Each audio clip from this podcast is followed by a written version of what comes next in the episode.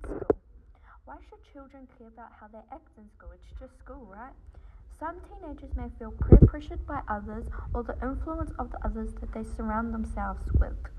A child's life at home can play a big part in how they are acting in school and why they may be having behavior problems. How can their behaviors in school affect their future? How can their behavior play a part on teachers? It is clear that pressure may be happening in a teenager's life and why they are acting up in school. Teenagers may be judged by the surrounding of students that are more popular or more known than them, causing to them to feel very unhappy with themselves and change who they are just to fit in with the popular students. This is a very common situation that happens with teenagers. I can speak with what I have seen with that very little amount of teens dare to say no to someone, even if they think what they are doing is wrong. If a teen does say no, they can get very mean remarks back for not going through with this and doing what they are getting pressured on.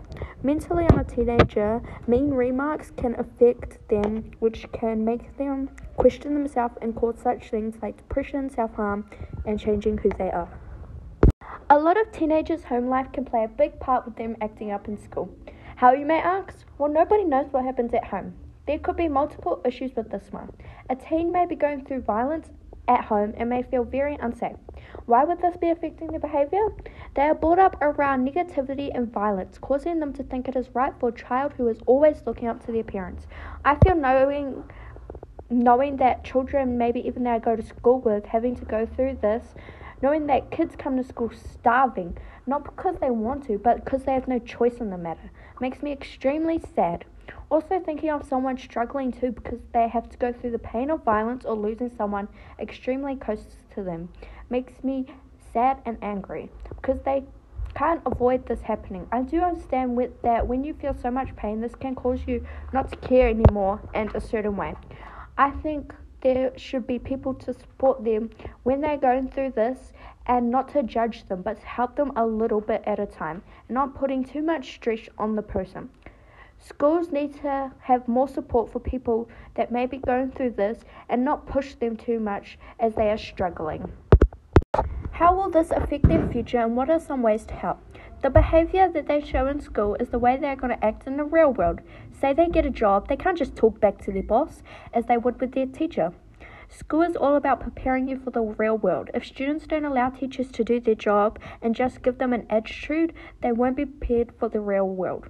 At the time, they may think it's nothing, but as soon as they leave school, they will understand. It's not like you can take back time. The time that you spend ditching or not completing their work can play a big effect and doesn't teach them to work hard. It just throws them that giving up and not completing your work and turning up to work is funner than working hard and thriving for their goals. You always got to think about the future no matter what situation you're in. Teachers are very important people, and this world wouldn't be thriving the way it is now if we didn't have teachers.